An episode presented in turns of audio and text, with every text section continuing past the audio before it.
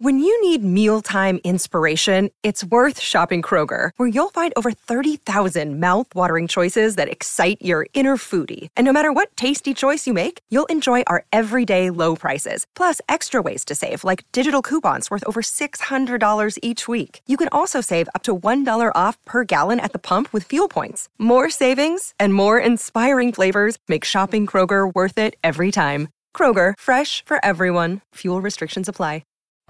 It's time for You Better You Bet. We'll give you an edge to beat the spread and so much more. What do we call that? Wagertainment. It's You Better You Bet from BetQL.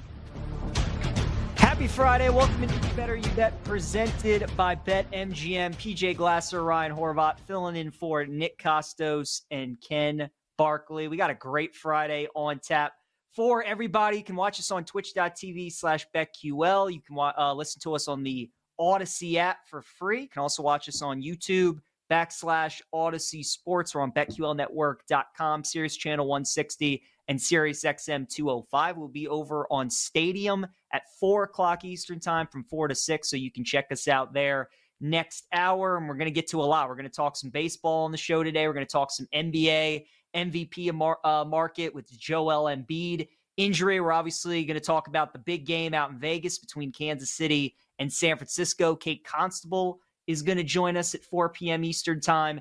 And then we're going to talk some college hoops as well. One of the best slates that we have all year is tomorrow. So we're going to get into that with Isaac Trotter, look at some futures, and uh, wrap up the show in Power Hour and give some best bets for the day and for the weekend. Ryan, good to see you, pal. How uh, how's everything going? Peach, things for me going going pretty well, right? We got San Francisco playing in the big game coming up next week. We'll be there in Las Vegas. I'm super excited. Uh, we'll be there with Nick and Ken, who have the day off, but we'll reconnect on Monday with them. So I'm super excited. Uh, if anybody's going to be out there, they should come say hi, check us out. But I mean, this is this is one of my favorite times of the year, right? Because um, even though it's two weeks of hype, before we actually get to see the game. And we're going to be talking player props and breaking this game down every single day for plenty of hours. There's also a lot going on. Like you said, coming up Saturday, this is one of the better slates of college hoops. Um, and also, we got some breaking news in Major League and Major League Baseball going down. So I know it was a rough week for you as a Baltimore Ravens fan. I joked before the show with you I uh, didn't want to rub it in, but if Greg Roman was calling plays and we got more power and more heavy sets, and Baltimore actually ran the ball against Kansas City, I think they'd be playing in this game. But as a consolation prize, at least the O's, your baseball team, make a deal uh, and they go out and they get Corbin Burnes Because I was I was a little bit worried, man. I thought maybe just maybe it would be Dylan Cease because I was looking at this last week. Their payroll for 2024 was $73 million. They're coming off what? Their first 100 win season. They won 101 games since 1980. And the only move that they had made was Craig Kimbrel, the one year, $13 million deal for Kimbrel, who's, you know, they're just for injury replacement for one season because Felix Bautista is going to miss the entire season after having Tommy John surgery. Offensively, I love everybody in that lineup from, you know, rookie of the year, Gunnar Henderson, to their silver slugger catcher, Adley Rutschman. I'm so jealous. You guys are stacked. But uh, I figured, man, this team has to go out and they have to get a veteran arm. And you lose Kyle Gibson. I like all the young arms, but Corbin Burnes, Peach, at just 29 years old, you know, a couple years removed from winning the National League Cy Young. I'm excited for you. So, terrible end of the season for the Ravens but at least the O's are uh, looking pretty good. Plus 250 to win the AL East. I kind of like that. They are. Yeah, there, there's so much excitement right, right now, Ryan. Their their starting rotation, top to bottom, one to five, might be the best in baseball right now. I mean, Corbin Burnes yeah. obviously is an ace. He's a number one. Bradish was awesome last year. He could be in the Cy Young conversation. They get a full season of Grayson Rodriguez, who's one of the top prospects in baseball, was great the second half of the season last year. You've John Means coming back. Uh, hopefully, he's able to stay healthy. He's going to be their number four. Threw a no hitter a couple years ago. He was awesome um, for them when he came back in August. And then you got Dean Kremer, who, as your number five, like Ryan, he would have been the Orioles like number one or number two a couple years ago, and how and now he's their number five. And by getting Corbin Burnes, it allows you to move guys like Tyler Wells to the bullpen, give you some middle relief help. that's the only concern with the Orioles now. Now that they have Corbin Burnes and they've solidified their one, two, three punch, I, I mean, they're like you said, the lineup is stacked, it's loaded. And not only like one to nine is their lineup really good, but they have positional players as well and guys that they can rotate in like every day. Like they have 11 or 12 guys that can play every day. The bullpen is the one area of concern. If Felix Bautista was healthy, like you said, yeah. I would be all in. Like I'd be interested to see what the odds were. Like as insane as it is, even if Bautista was healthy, the Yankees would still be favored to win that division, which just absolutely makes no sense.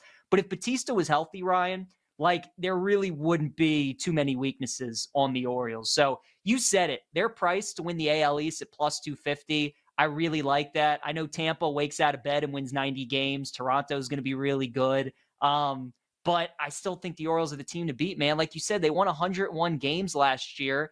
They didn't really lose anybody important. Now they're going to get a full season of Burnes, a full season of Grayson Rodriguez. Jackson Holliday is going to come up. Um, so it's uh, there's a lot to be excited about, man. I'm uh I'm I'm fired up. Like the O's, they they got a chance to have a special year. Yeah, I like the plus 250 price in the East. I mean, the Yankees made the splashy moves, and if they could stay healthy and if they can make a couple moves, like we'll see what they end up doing, obviously, at the deadline. If they could add a couple arms, I'd feel better about the Yanks. But I would rather play Toronto you know, at that price in the East, to be honest with you. Um, so I feel really good about Baltimore coming into the season. I think the first thing that we do when we land in Las Vegas coming up on Sunday, uh, we have a couple cocktails, and not only do we fire away on the plus 250 in the AL East, but I also think that you at least should take a little stab 14 to 1 to win the World Series, as you probably do every single season. Um, now, the concern always is Craig Kimbrel. Uh, you know, you never know what you're going to get. But you know, you said it, man. So I already like the lineup with with Henderson and with Rutschman, but also Jackson Holliday, their number one prospect. I'm excited for him, but they also have five other top 100 prospects. Like they have one of the better farm systems in all of baseball. 73 million is their payroll. Like this team's only going to get better. Did you expect that last season? Because I know two years ago it was a fun ride, um, and then you know they they kind of like flamed out and the uh, East was loaded. But did you expect that last season, 101 wins? And like, what do you think their ceiling is next year? Do you think they legitimately could win a World Series or contend? Can contend because I mean the Dodgers. It, it's crazy when you look at that lineup. I mean, and, and the rotation now as well. Like I forget some of the pieces that they've added. The Dodgers, other than just Shohei Ohtani. You know, like Tyler Glasnow is now a Dodger. Do you think the O's ceiling is you know World Series contenders this season? Yeah, I do. I do. Yeah. And uh, the reason I think it is is because the Burnes move shows me that now with the new ownership that they're ready to go. This is what Mike Elias did in Houston, Ryan, the GM for the Orioles. Like this was his track record. He got the three cornerstone draft picks when he was in Houston. He got Correa, he got Springer, and he got Bregman, right? And that's when Houston turned all of those 100 loss seasons and becoming into one of the best teams in baseball and now the run that they're on. And then his final piece was when he traded for Verlander. He went out and he got Cole and he got Greinke and he got some of these guys, but then Verlander was the piece that put him over the top. And then look at what the Orioles have done. They got Adley, they got Gunnar, now they got Jackson Holliday coming. They have their three cornerstones, and now Corbin Burnes is going to be this Justin Verlander piece that was missing in Baltimore. So, man, again, the starting rotation is there. It's good enough. The lineup is good enough. It just really comes down to the bullpen. And I think they look at what Texas did last year and how great that lineup was. Remember all the arms that the Rangers got at the deadline, and they got Scherzer and they got Montgomery, and they were just so focused on the starting pitching. And they said, you know what? We'll just try and figure it out with the bullpen in the postseason. And the bullpen ended up being great. So the Orioles have tried to build the back end of their bullpen the last couple of years. And now with the emergence of Bradish, and it looks like Grayson Rodriguez is going to be as good as we all thought he would. Now they realize they needed another frontline starter. And Ryan, you mentioned that farm system all those top 100 prospects, like they might not be done yet. I mean, there's still talks that they could go after Cease, they could get somebody else. So, I mean, that's what's awesome is now they have new ownership that's willing to spend and they have this young core, and now they have the best farm system in baseball. I mean, losing DL Hall and Joey Ortiz to most teams would be like losing, you know, two of your top prospects. Ryan, neither of those guys were in the Orioles' top five for their prospects. You know what I mean? So yeah. it's crazy uh, how they're set up.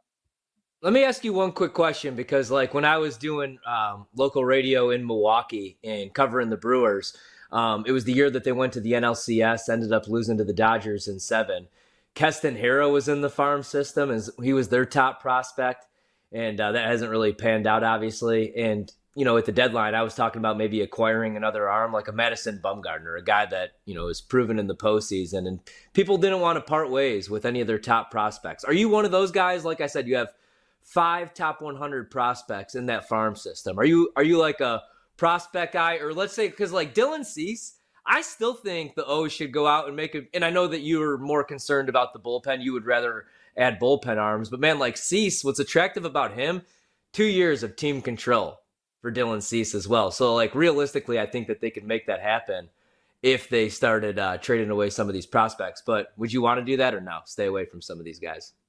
I think anybody is worth trading except for Jackson Holliday and then this kid that they got coming up, Samuel Basallo. From everything that I read and hear, like he could be the number one prospect in a couple of years. Those are the only two untouchables. But if yeah. Chicago wants, if they want Cowser, if they want Kjerstad, if they want Norby, if they want any of these guys, absolutely. Jackson's the untouchable. I think at last year's trade deadline, when the Orioles were trying to make a move, they, they couldn't make one because the White Sox wanted Holliday, and that was just never going to happen. So he's an untouchable. The Orioles won't get rid of him.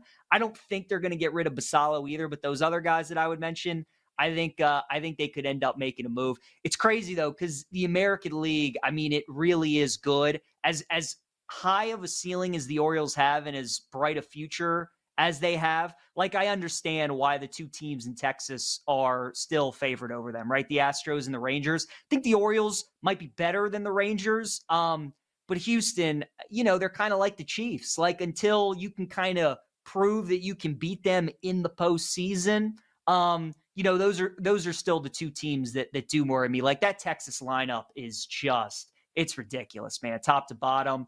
Um, we'll see if they're able to stay healthy. You know, we'll see what DeGrom does this year. We'll see if Scherzer's able to come back and help them out. They're going to lose Montgomery. Uh, their bullpen's still a mess, but Houston is is still going to be there. But like you said, like the Yankees being listed in in with those teams, like to me, it's there's a clear three in the American League with Houston, Texas, and Baltimore. Um, the Yankees being in that conversation, I just I don't know how you could ever touch the Yankees at that price. And then as you mentioned in the National League, I think it's the Dodgers, the Braves, and the Phillies. It's it's kind of those three teams. I mean, we were going through it, Ryan, before the show. Obviously, everybody's caught up in the NFL and obviously the NBA and college basketball. Like we all remember Shohei Ohtani, but we also forget like the Dodgers got Glasnow. they got Yamamoto. Like they, their pitching rotation is is so stacked to go along, obviously with Mookie and Freddie as well. Yeah, all of that, and they'll probably still lose in the NLDS though to to the Atlanta Braves or or whoever else, maybe the Philadelphia Phillies again. No, I mean if the Dodgers don't get it done this year, I don't know. I, and I love Shohei Ohtani uh, as a Cubs fan. That was my number one wish, as most you know fans and teams had going into the season. Didn't work out, but that's a lot of money. And as much as I love Ohtani, man, um, coming off another injury. I think he's like one injury away from no longer being able to take the ball every five days. And then what? Like maybe he's a closer, maybe he's a bullpen arm. I mean, he's still obviously a great bat, and you're going to get 40 plus homers, and he's going to hit 285 and drive in over 100 runs every season. But it's just it's, it's a lot of money. Only the Dodgers were able to do that, so you know, good good for them. Really quick, um, I agree with you on the Astros because it's the Astros. But if I'm playing futures, I'm looking at Baltimore right now over Texas. I mean, like those are a lot of ifs. And when you're saying if Jacob DeGrom can stay healthy for a full season, like I obviously wish him the best, but I mean, do we ever expect Jacob DeGrom to stay healthy for an entire season? So I feel pretty good about the O's. And uh and you know, I mean, we're here in February. I didn't know what the moves were going to be, and uh, I'm also excited for Corbin Burnes too because you know a couple years ago he won the Cy Young, and last year you know the ERA went up a little bit. Uh, the strikeouts were still there, weren't the same numbers. It was kind of you know a letdown season for him, and it was like a weird year too because remember the Brewers won the arbitration case against Corbin Burnes, and they pretty much like in the arbitration blamed him for not making the postseason, even though he was their best starter. Like Brandon Woodruff wasn't even healthy for the entire season, so.